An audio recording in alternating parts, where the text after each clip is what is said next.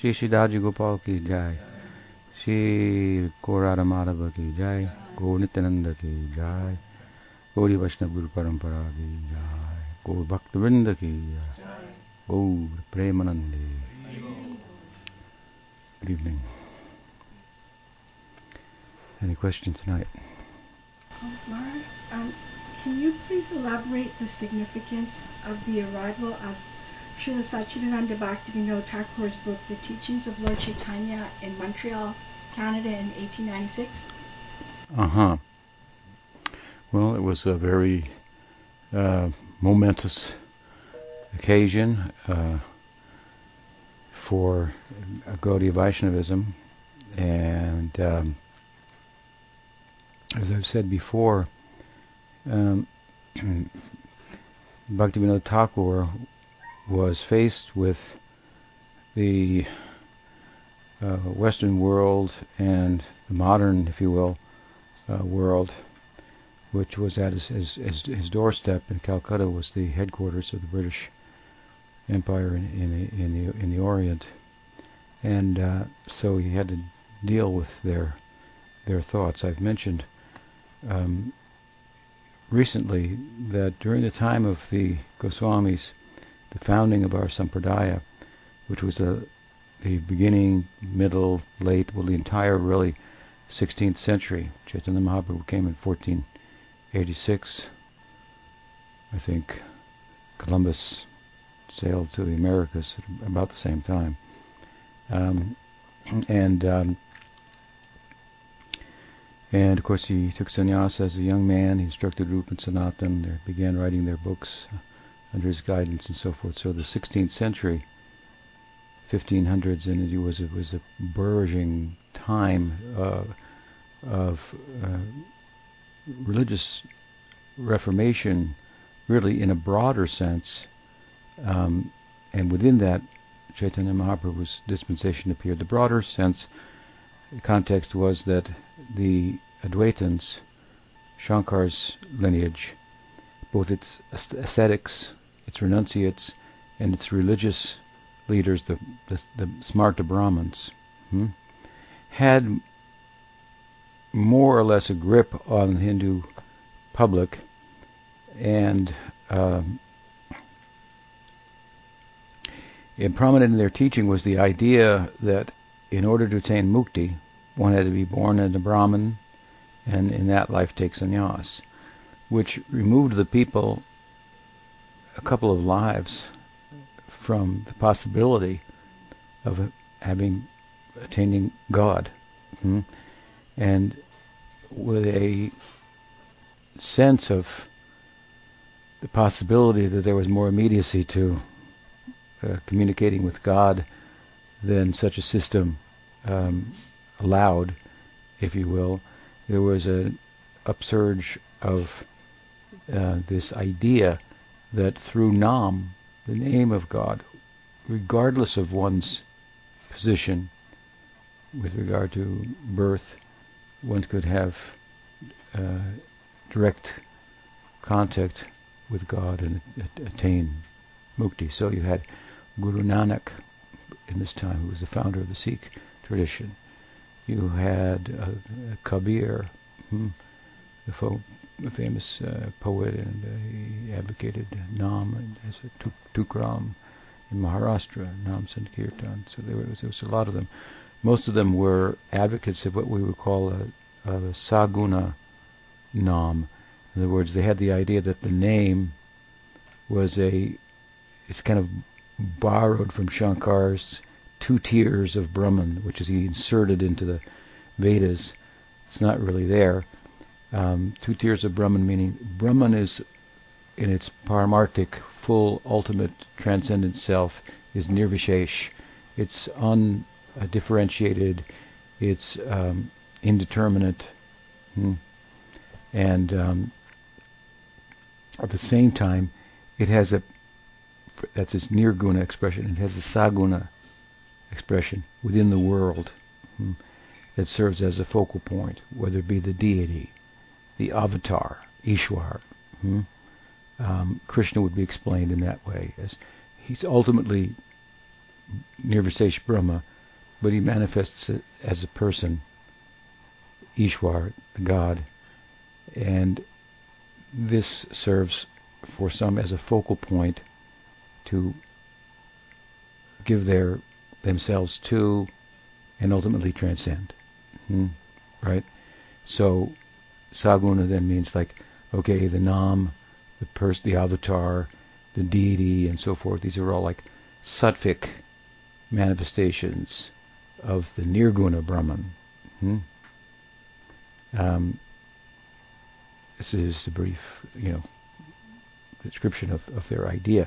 So many of the advocates of Nam kind of took from that, hmm, that being such a predominant perspective, and they looked at Nam as a way to directly for the common people to make connection with the God and then ultimately enter into Brahman.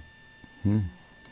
But then you have some schools that, uh, headed, you could say, by Chaitanya Mahaprabhu, which had a whole Nam Dharma, whole theology of the name, and Nirguna Nam. Hmm? So the name is not different than the named, and and, and his form is transcendental, and um, and and so on and so forth, right? Um, so the idea, the goal is not even mukti, but prem, hmm? and uh, prem and bhakti can give mukti, but mukti can't give bhakti. Therefore, bhakti must be superior to mukti. Hmm? These kind of reasonings and so forth. Um, so um, this is kind of a, like a, a very exciting time. Hmm?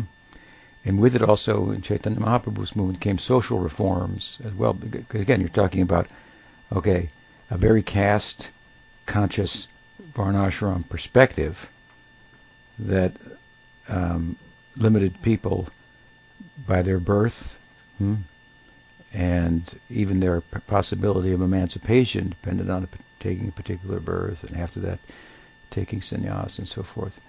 Um, uh, so Chaitanya Mahaprabhu's movement was, I mean, Haridas Thakur was his namacharya, you know, the person who taught by example what he what his method was all about, and he was an outcast. And Rup and Sanatan were also uh, ostracized from the Hindu community because they had served in the Muslim government and been touched by a Muslim or something like that, right? And they were his main main uh, generals and uh, authors of so many books and so forth. So he was crossing over, and the place of women in Chaitanya Mahaprabhu's um, uh, under his influence was also ele- elevated, and so on. So there was uh, uh, social reform, and in, in, that regard, also Nityananda Prabhu, the other self of Chaitanya Mahaprabhu, was even more oriented towards social welfare and reform. He took, for example, the entire mercantile class, practically of Bengal, had been um, um, ostracized from the Hindu social system. In fact, in his commentary on Chaitanya Bhagavat, Bhakti Siddhanta Saraswati Thakur compares the whole mercantile community, this is thousands and thousands of people, Vaishyas in, in Bengal, to, socially to have been in a position um, analogous to that of Haridas Thakur. So they were pretty much disenfranchised. Haridas was totally disenfranchised from the Hindu community. And, and it was Nityananda Prabhu that came and lifted them all up and gave them a new ritual, one ritual, Nam Sankirtan, that everybody could participate in. It leveled the, the playing field and, and so forth. So he was very much involved in this type of um, uh, kind of a social upliftment in the context of disseminating the highest ideal as well, hmm, Prem Prayojan. So, this is going on in Bengal, and over in Europe, hmm, also you have uh, the Renaissance going on, and you have the Copernican um, revolution, right? Um, where the idea that the Earth is moving around the sun rather than that the planets are moving around the Earth became uh, prominent. And the point I'm making in a roundabout way is that this was idea, the Copernican idea, it was also had come to India. It wasn't that nobody in India knew about it. And so there were persons who were traditionalists in different schools, ghanis, yogis, different types of um, persons who were traditionalists in that they accepted the Puranic view of the cosmos, for example, and what the, what the world was like, or or they had their understanding was based on that, and this seemed to be in contract in, in contradiction to it. So some of them fought against it, some of them modified hmm, um, their position, and, uh, and and so forth. But the Goswamis of Vrindavan, they didn't respond to it. They were too busy establishing Chaitanya Mahaprabhu Sampradaya and making the point that the that the world moves around the Atma, an Atma-centric worldview, and that the Atma is moving around the Paramatma, and that the Paramatma is moving around Swayam, around uh, Swayam Bhagavan, and, and, so on and so forth. So they were taking it a few steps uh, further, if you if you will. But point being, by the time of Bhakti Vinod, which is 400, 500 some years later, this modernity and, and, and other ideas, the scientific revolution now had had uh, taken over, and um, um, in, Europe, faith, um, let's say philosophy, had been become unhinged from from from revelation. Hmm? When you have philosophy tied to revelation, you could call it theology. So philosophizing about the import of revelation. But if you think we don't need the revelation, we got our own brain, we can think about what life's about and we can philosophize about it, we can draw from our experience and observation and then we can reason about the implications of it and so um, this was also in place and so this was now at the doorstep of of, of Bhaktivinoda Thakur, who, as I say, had converted to Gaudiya Vaishnavism. So it was hard for him to avoid it, and he took up the challenge, which is which is significant. Hmm? He took up the challenge, and and he was very insightful in in, in doing so. He himself embraced a kind of a, what I call a perennialist perspective he honored other traditions that had currency because they were ego effacing and posited transcendence as their goal. And uh, he wanted to get Gaudiya Vaishnavism on the stage um, with the world religions and then let it speak for itself. Hmm? Um, and so, uh, some of the things that he did was, for example, he wrote to Thoreau, Henry David Thoreau, and uh, Emerson, Parker. These were um, considered are they're today considered the, the first American transcendentalists. Hmm. Uh, I think there's a famous quote from Thoreau about the Bhagavad Gita that Prabhupada uh, had printed on the back cover of his edition of the of, of the Gita. Hmm. Um, so he wanted to um, take advantage of their interest in and the extent to which they had been influenced by the Upanishads, the Gita, the mystery traditions of the East, and they were obviously um, these gentlemen that I mentioned influenced by Hinduism more than, than Buddhism. Hmm? You take Schopenhauer from Germany, uh, for example, he got more ultimately became more influenced, I think, by Buddhism than, than Hinduism. But but at any rate, Bhaktivinoda tried to correspond with them, and and and in his book, one of the things that Bhaktivinoda Thakur did was that he wrote some books in Bengali, and he wrote some books in English. Hmm? So let me give you an example. He wrote Jaiva Dharma in Bengali. Hmm? He wrote, if I'm remember correctly, uh, Chaitanya Shiksha, Shikshamritam in English. Hmm. So he intended the latter for the English-speaking public and the former for the for the Bengali public. Hmm. Both are about teachings about Chaitanya Mahaprabhu, right? They're uh, if you read them, you see they're they're, they're different and, and how he's got a different audience um, in mind. And then the book that you mentioned, which which, which um, I published many years ago, um, when I f- formed under Pujapat Sridhar Maharaj's inspiration, our Sangha. It was, I think, the first book we, we published. Was it called The Life and Precepts of Chaitanya Mahaprabhu? Chaitanya's Life and Precepts or Teachings, something like that. Small book, nice book. So we published an English edition. And yes, somehow or other, I mean, he sent it, I guess. He must have sent it as he sent letters. He didn't get a response back, which is, you know, it wasn't exactly like they had an internet going on in, in those days. So postal um, correspondence from Bengal, you don't really know if it even reached Parker, Thoreau, Emerson, and what was their actual address. And, but he tried. Hmm? It would be really um, inspiring. Now we're talking about it to get the copy. Of course, it's probably not available, but of the letters that he wrote, even if they hadn't arrived, that would be a real treasure trove, right?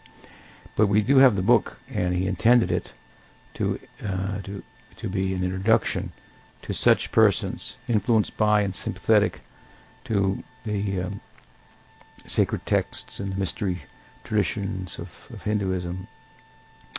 Uh, an introduction to the person and the precepts of of Chaitanya Mahaprabhu. Mm. So it's it's also doing that and that particular. And so the book was sent to McGill University, which is in Montreal, right? Mm-hmm. In your home country, and um, I think it was whatever placed in the library. Yeah, yeah. Um, so it's probably the first Gaudiya Vaishnava book in the Western world, and um, it's uh, that effort and that success is something that um, that we will naturally be very proud of. The Bhaktivinoda Paribar is, in one sense, characterized by its dynamic uh, outreach. It's it's it's not it's it, uh, at its core, properly understood, Bhaktivinoda Paribar is, is extremely non-sectarian. Hmm? It acknowledges the, the, the, the spirituality of other traditions to whatever extent that is, is found there. Bhaktivinoda used to say, if I go to the mosque, I see, oh, they're worshiping Krishna like this here, or the Christian church. I think of it like that. He had his term Saragrahi Vaishnav, right? And he contrasted that with the which the bar with the Barabahi Vaishnav, who was attached to symbols and dress, in particular, and and uh, details, which they misconstrued for principles, and they carried the term Barabahi means like that, like an ass who carries a heavy burden. Hmm? on his back for what? To get some grass, which he doesn't realize is growing for free on the side of the road. Why labor for that? Hmm. So uh, the Barabahi Vaishnav is, is, is burdened by misconstruing, as I say, principles with details, and that is a recipe for going nowhere, hmm. for making an effort to get nowhere, no traction. Hmm no traction. It's, to use Rupa Goswami's term, niyamagraha. Hmm. You're following some rules. You don't know their purpose. You don't know how to break them hmm. when they need to be broken. What, what, what, what their intent is, what the, what they're meant to to um, uh, to to bring about, right? Which there may be other ways to do in different times and circumstances, and so on and so forth. So it's a big problem. Hmm? Details are subject to change. Their purpose is to be put in place to deliver the principle. Hmm. So, um, these are not ideas I say that that are coming only from Bhakti Vinod, but it's very characteristic of his outreach and his his paribar as we refer to it But that's a term that comes from Bhakti Siddhanta Saraswati Thakur. Bhakti Vinod, of course, was initiated uh, in in the uh, in the Nityananda Paribar. You have Vamsas and you have Paribars. Vamsas means the family line, hmm? And within the family line, uh, when it goes out vertically, it becomes a paribar. So you could be in the family line of Advaita because he had sons, right? And they had sons, and so you could be in the family line. That's the Vamsa, or you could be in the broader sense of the family that you're not directly initiated by somebody who's in the bloodline of Advaita, but got initiated by someone in the bloodline. Let's say, you know, I was the son of a Advaita and an initiated um, someone, and then that person became an initiator. Then that becomes the paribar, Just to explain the, some of some some of the terms. Um, of course, we have the term Nityananda Vamsa, but um, the line of Nityananda Prabhu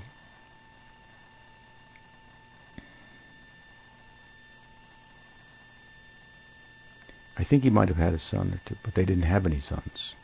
So there is no really Vamsa in that, but there is this so-called Nityananda Vamsa. Anyway, uh, Bhaktivinoda was initiated in the Bhakti, in the, in the Nityananda Paribar coming through Jahnava. So after Nityananda Prabhu was passing from the world, Jahnava Mata became a prominent person in Gaudiya Vaishnavism.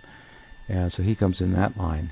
Now, Bhakti Siddhanta Saraswati Thakur received Harinam from his father, Bhakti Vinod, but he was encouraged by Bhakti Vinod Thakur to take Diksha from Gaurkishoredas Babaji Maharaj, who comes in the Advaita Parivar.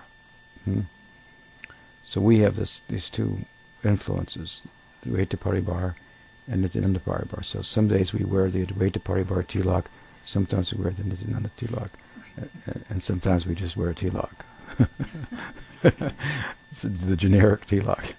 So, so when the uh, students of Bhakti Siddhanta Saraswati Thakur would go out, mingle and so forth, and be asked, which, what is your paribar?" Then they, they didn't weren't sure how to answer that. So they asked Bhakti Siddhanta Saraswati Thakur. He said, Bhakti Vinod Paribar. Hmm? And um, that's um, a nice idea. It's not a not a an unprecedented idea. To that is to say, um, draw your paribar, your family, your lineage, from a prominent person in the present or in the near, not so distant past, hmm? rather than all the way back to Chaitanya Mahaprabhu. And we, we see examples of that. In fact, Lokanath Goswami was an immediate, uh, was an eternal associate of Chaitanya Mahaprabhu. He initiated Narottam Thakur, who appeared after the disappearance of Chaitanya Mahaprabhu. Hmm? And but because of the extraordinary contribution of Narottam Thakur and the wide outreach that he was involved in and so forth, the Paribar is, is readily referred to as Narottam Paribar rather than Lokanath Paribar.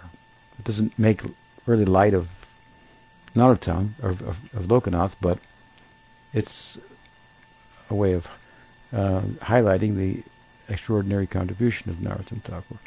Now, from an esoteric point of view, internally speaking, we have another example. That's the Shyamananda Paribar. So, of course, Shyamananda was also involved in outreach, but internally there was an extraordinary thing that happened to him because he was initiated by Sakyaras lineage coming from Gauridas Pandit, who was the Subal, Subal of Gaur Hmm? I think his guru was Hridaya Chaitanya, who was a disciple of, of, of, of Gauridas Pandit. Um, but by internal arrangement in Braj, hmm, he was marked. He was he was sweeping an area for the Leela take place that night, and a gopi came, and he found a he found a earring or something like that, some anklet, uh, some piece of jewelry, and, uh, and he said, "Well, look at that, fascinating." And then a, a young maiden appeared and said, "Oh, that's that's my my mistress. Thank you." And pressed him on the head like that, and it made an indelible mark, which became his tilak. That became the Shyamananda Paribar tilak. So it's a long, long and beautiful story, but such an extraordinary internal event, which was then later verified externally by by um, Hridaya Chaitanya, his initiating guru, hmm? because Shyamananda went into meditation, when it was questioned, his story was questioned, and when he came out of the meditation, in the meditation, he met Radha and Krishna and Subal, and Subal says, tell him this. Tell Hridaya Chaitanya, your guru, this. And so when he came out of trance, he told him, and that was something that only Hridaya Chaitanya knew from Subal, so he knew he had talked to Subal in the Leela. So he was amazed, and uh, it's a celebrate, very celebrated story. So, so we call it the Shyamananda Paribar. Hmm? Okay, so, so as we're saying, Bhaktivinoda Thakur's contribution was extraordinary. Hmm? Bhakti Siddhanta Saraswati Thakur was influenced by him, took Harinam from him, has received Diksha from uh, Gaurkishore. So he's connected to two Paribars. So what's his Paribar? So he said Bhaktivinoda Paribar. Hmm? And if you want to look at that further, that whole idea over time, hmm? because uh, you know we, we, we, we sit, for example, and we do uh, puja in the morning to the deity. So before we worship the deity, we we do the puja to our parampara. Hmm? However elaborately, at least by offering prayers hmm? to to our Siddha Pranali. We have Siddha Pranali too. Siddha, Pranali means line, and Siddha means Siddhas, line of Siddhas. So, so the idea is you trace your line back to the founder of your paribar, hmm? right? So we said, we say, for example, I, I say my Prananda Prabhupada to Pujapad Sridhar Maharaj to to uh, Bhakti Siddhanta Saraswati Thakur to uh, um, Gaurkishore Das Babaji Maharaj, Bhakti Vinod Thakur. Hmm? Where do I go from there? Know, some the Waita line, and then also the Nityananda line, and how many are there? And how many will there be in 100 years from now, and 200 years from now, and 300 years from now, and 1,000 years from? It's going to be a pretty long puja. Hmm? You're going to have to say that. So, so to shorten it hmm, and draw the line to a prominent, prominent uh, representative of the tradition in more current times has a pragmatic side to it as well. Hmm? Right? So I'm just supporting the answer of Bhakti Siddhanta to his students when they ask, what's our paribar? He would say, Bhakti Vinod Paribar. Now other people would say, what do you mean Bhakti Vinod Paribar? You know, is it here either the Nityananda, the Shaman, uh, Shyamananda, the Narottam, the Advaita Paribar, Gadadhar Paribar has to be traced back all the way. These are Kanishta Dikari ideas that that, that, that, that, that it's limited in this way, that it, it has to be that way. It can it lacks the dynamism that characterizes our very Bhakti Vinod Paribar. Hmm? That, that it's so steeped in, in realization and standing in in bhakti that he could make adjustments to to successfully um, uh, transplant it in another culture, for example, outside of where there is no varnashram system, which is which would be a friendly culture, even though, as we said the other day, there was some resistance. Even some of the varnashramis tried to assassinate Bhaktisiddhanta for his making the claim that Vaishnavism is is a superior diksha to the savitra, so to the to the to the varnashram, uh, upanayana, sacred thread, and so forth, and imparting the mantra uh, tradition. So got that bad, but still overall, uh, you know, varnashram society as opposed to who knows what's going on in New York, as you know, Prabhupada was had to come and find out, right? Mm-hmm. But here we are. You know, it's it, this this is no small accomplishment. However, however, however we fall short hmm, in our own realization and understanding of the tradition, which is from our point of view, we'll always fall short of our understanding of the tradition. As Pujapat Sridhar said, in this line, we're all students forever, such is the nature of the subject and so forth. Hmm. Um, so, uh, how, however um, we might be viewed, we have to be taken seriously. You have to see somebody had some power to do this. And as Pujyapad Sridhar said, the, the idea came in the person of Bhakti Vinod. It was given some shape by Bhakti Siddhanta Saraswati Thakur and Bhakti Vedanta Swami. Prabhupada took it all over the world. Hmm. It's a pretty extraordinary um, accomplishment. Now, you know, Pujyapad Sridhar Maharaj also suggested that, you know, now it's all over the world. Maybe we should tighten it up a little bit, you know, boil the milk, as Prabhupada sometimes said himself, and um, do relief work and, and, so on and so forth. So there's uh, some place for that, and we, we have that focus largely, which uh, um, rather than just continuing to spread it to to uh, well, good analogy to, bo- to boil the milk. So um, I guess w- what I'm saying is that the you know the uh, what that represents, fact that that book showed up at McGill University is it's it's it's a very um, it's a huge event in in, in Gaudiya Vaishnavism, and it, it, it, should be celebrated and recognized. Of course, we as Bhakti Vinod Paribar, and there are many members of it who don't even realize that they're members of the Bhakti Vinod Paribar. They don't, you know, they don't even necessarily think of it like that, but they should.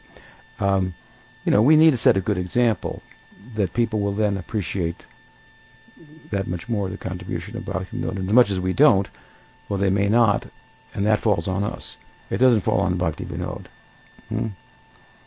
And um, so, yeah, it was a great, uh, uh, um, great day, if you will, in in the uh, ongoing dissemination of of Gaudiya Vaishnavism, and, and, and it, it, represents or character, uh, uh, uh, you know, the, a, a, defining characteristic of our paribar. Because there are many paribars, that are not characterized in this way.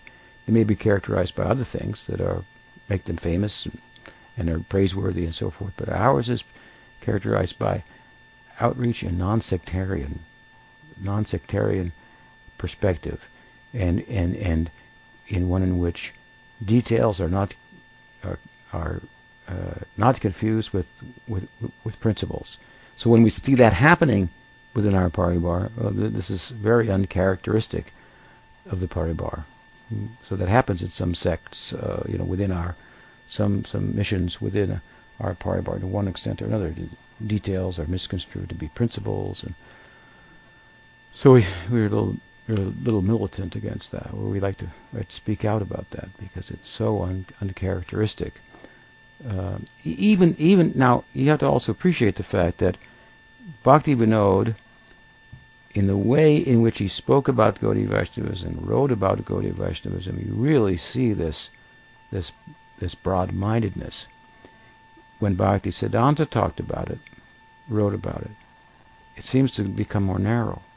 Hmm.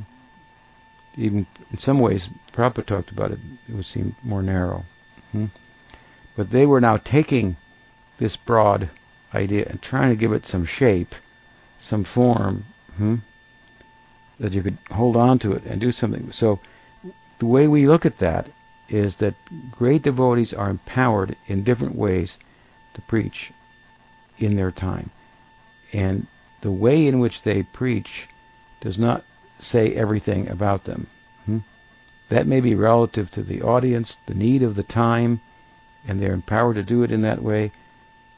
And they might, it, it might not be wise to define them by that we were asked about this the other night. Did Prabhupada speak, you know, more about deeper topics? He was tended to be more broad and reserved about higher topics.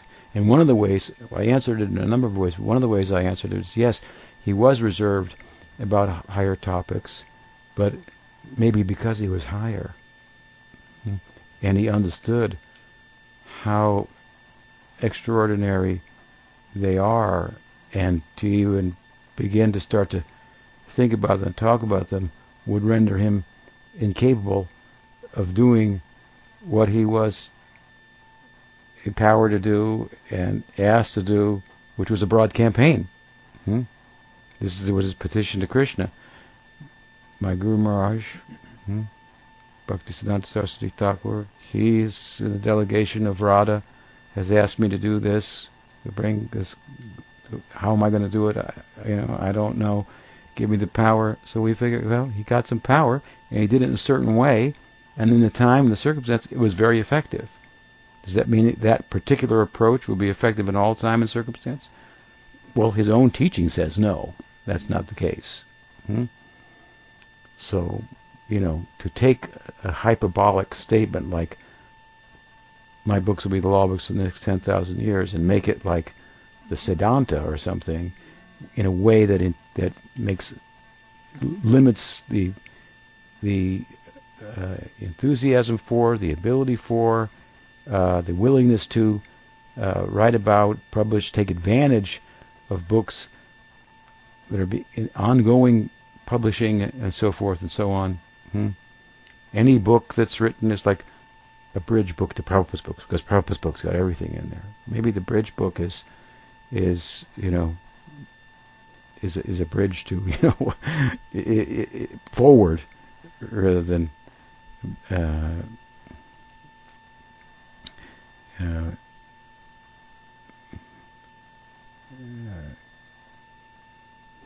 simply a reference to something else where you can get more. Maybe maybe it, maybe maybe it contains more, even. Hmm? That's what we call Guru Parampara. More of what? The unlimited. That which you cannot say enough about. That which, in which connection with which we are students forever, and so on and so forth. Uh, in other words, what I'm saying is sometimes among some of the pro- disciples of Prabhupada, there's this this unspoken idea that if you say as much as Prabhupada said and stop there, you're bona fide. If you say more, then you must be unbona fide. But you actually you're supposed to say more. Hmm? Uh, you must you're supposed to have more understanding of what he meant. What were the implications of that? What how that's connected to the hundreds of years of a tradition and, and bring that out and so forth. Um, so yeah, that that that that's uh, that's uh, uh, and Bhaktivinoda Thakur said that himself. There's a there's a tendency in Kali Yuga to give deference to the previous acharyas, not the present one. So he himself, in his own time, was experiencing that. Now we Bhaktivinoda, he's right, you know, but in his own time, I don't know how great he is, you know, necessarily.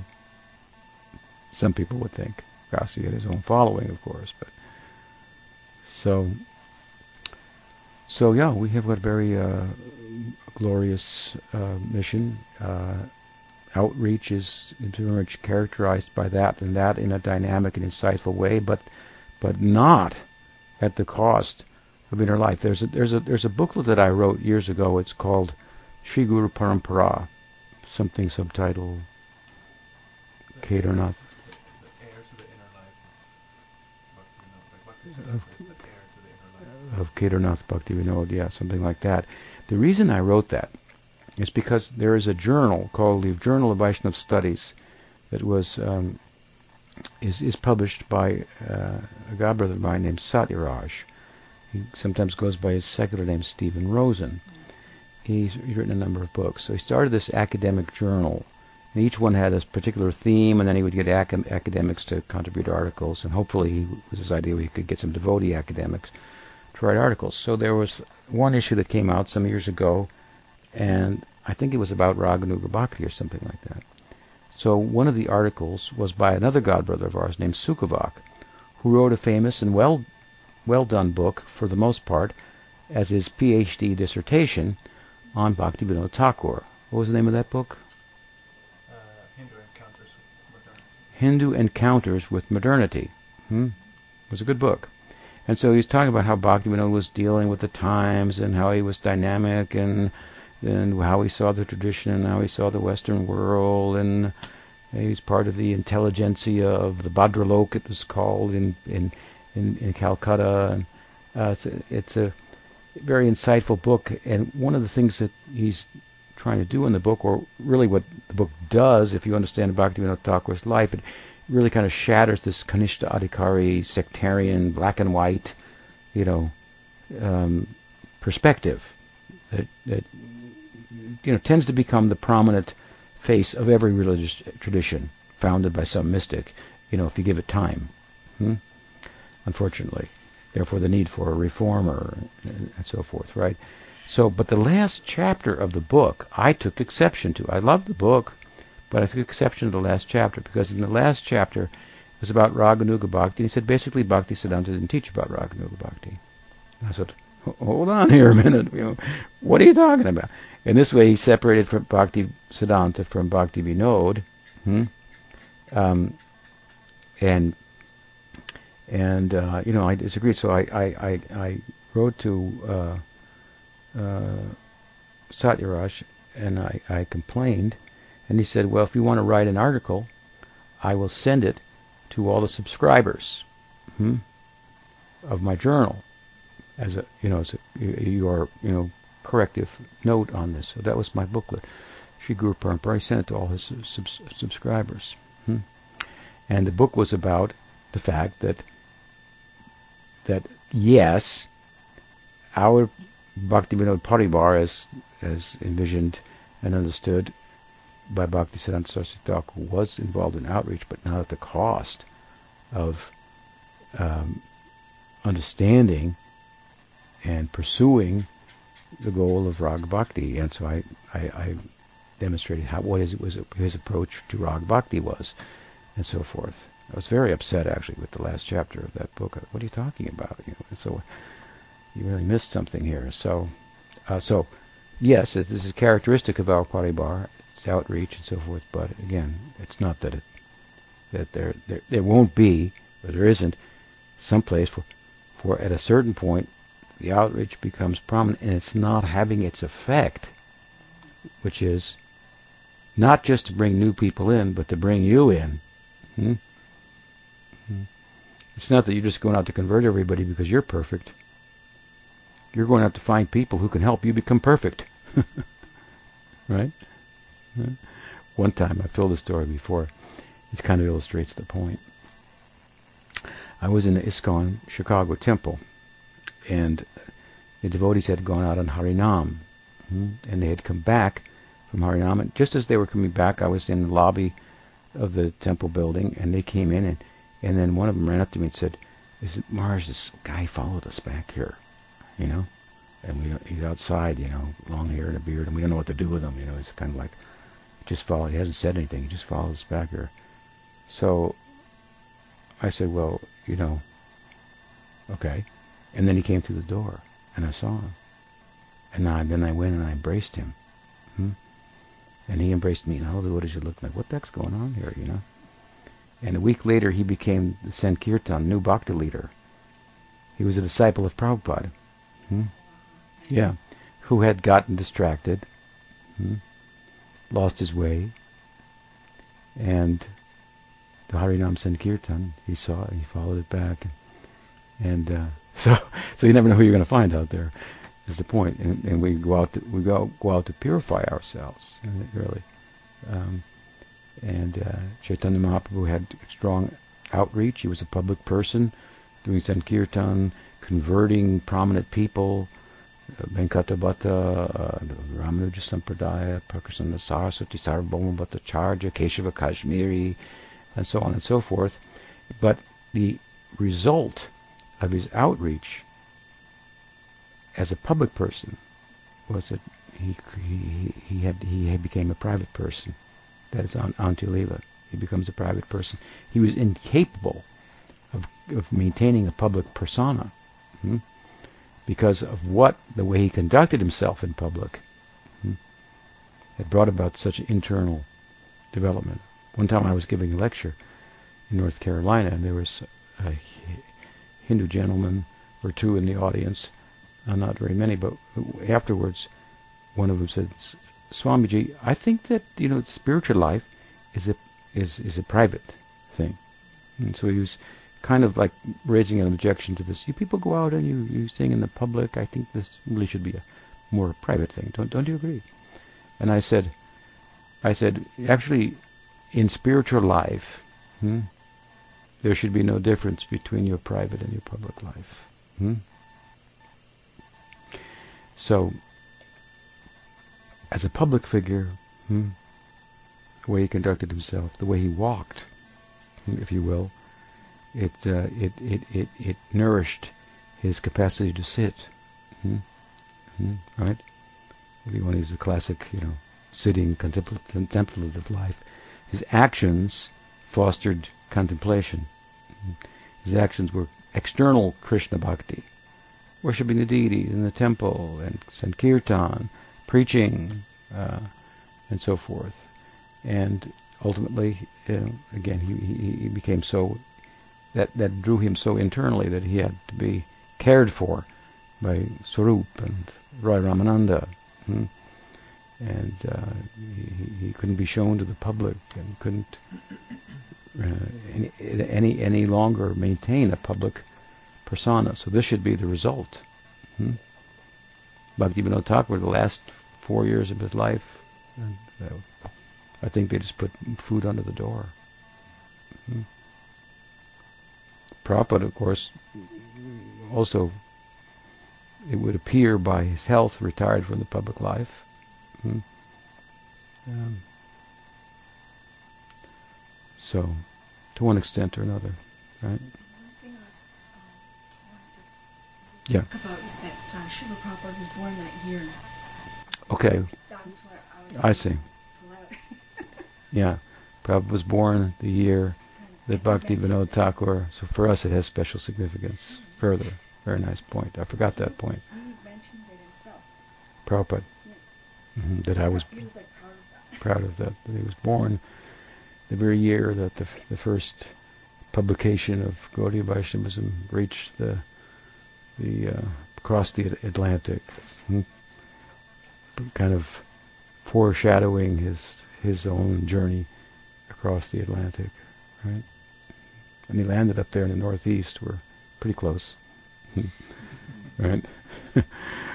close to close to Canada, yeah. Yeah, so we're very honored, huh? We're humble members of the uh, Bhaktivinoda Paribar. We're proud to be humble members of the Bhaktivinoda Paribar. Anything else? Um, I've been wondering, um, I'm obviously very happy that um, I've been brought here in your presence and I've been able to take uh, take instructions and so forth. But Um, and one thing, one thing that comes is when uh, I think it's in somewhere in that shastra that I forgot where, but it's mentioned that one should not be talking so openly about one's uh, spiritual master. But um, but that's a that's a difficult one for me. Uh, I often find mentioning, oh well, my teacher, blah blah blah. uh And then I catch myself. Well, there's a statement that one should not mention the name of one's. What is what is it? How's that go? One's mantra was uh, Guru. one's maybe? Keep the beads. Concealed. keep concealed. So we say the mantra. To our, we, we keep the beads in a bag, and, and uh, we don't say the name of the guru. So there's a place um, for that, and I think um, the principle there, to cite a verse from the Bible that I've heard, that is that one should not throw pearls before the swine. Hmm? Right. So if you have something valuable then you want to keep it hidden. But if they have the right audience, then it's another thing. So that uh, prescription hmm, has its application relative to certain circumstances, who the audience is, the general public, and so forth. But it does. It's not something that. I'm sorry, I can't say the name of my guru. Hmm. Someone says, "Who's your guru?" You know, I I'm so inspired by you. You know, and then obviously you have a teachable moment. They're interested, and then you can, then you say, "Oh, this is my guru, oh Vishnupad, so and so." Hmm. He is, uh, or she is. That may be the case. So, That's how to think about that. Does that help? Mm. Yeah. It also there's also this other side where it becomes ugly. My guru is the best guru, the only guru. Your guru is should you should leave. My guru. This is like really like way going overboard. There, there's there's I want to say that we can glorify our guru unlimitedly, but it should be accurate. The glorification. Hmm? Um, there may be glorification that's not accurate, and that will not be appreciated by him. Just like certain glorifications of Chaitanya Mahaprabhu were not accurate. Swarup Damodar would not accept them and give them to Chaitanya Mahaprabhu. Hmm? So if I say, you know, Prabhupada is better than Rupa Goswami, who cares for him? He came to America, and you're American, or you're Canadian. He came to Canada. You're therefore, we don't care about Rupa. I mean, I, unfortunately, I, have heard things like that. I mean, this is what the kind of glorification of of Prabhupada is that. So there's that side where you're just like, you know, you're really saying, my guru is great, but if you're listening carefully, you're hearing, I am great, I am great, I am great. Hmm. That's not, but you want you want to say that. That's that's not. Uh, so what's what's actual glorification, right? Does that help? Yeah. All right. So yes. Uh, you mentioned Go ahead. Uh, Bhaktivinoda Thakur wrote Jaiva Dharma in Bengal for an Indian audience. But I was just kind of curious about that because it seems like there are a lot of preaching strategies in there aimed at a Western audience, like follow Jiva. Why would he write that for a audience? Well, I think that um, the uh, um, that the some of the strategies of Bhaktivinoda Thakur, there's only a couple in that regard that he um, uh, embraced. Um, he carried them over um, um, wherever he preached. When we say, you know, Jaiva Dharma was written in Bengali, and intended for the Indian public. It, it, not exclusively. Hmm? It's not exclusive. And and also the fact was that the Indian public that he was preaching to were educated people. I mean, he put the whole story of the whole teaching of the Goswamis and uh, Bhakti Rasamrita Sindhu, the Sandarbhas, and Ujjwal Nilmani it, it packed into in a condensed form into like a narrative, like a like a novel in, Beng- Bengali. So this was a modernizing, even even in that sense. So he was preaching to educated people, influenced by Western ideas and so forth, even even his Bengali audience. Hmm. So one way to think about it.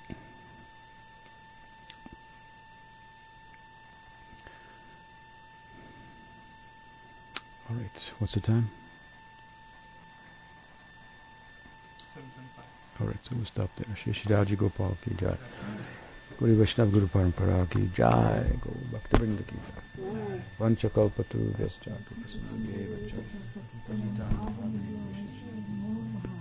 तपोति अष्टमृङ्गति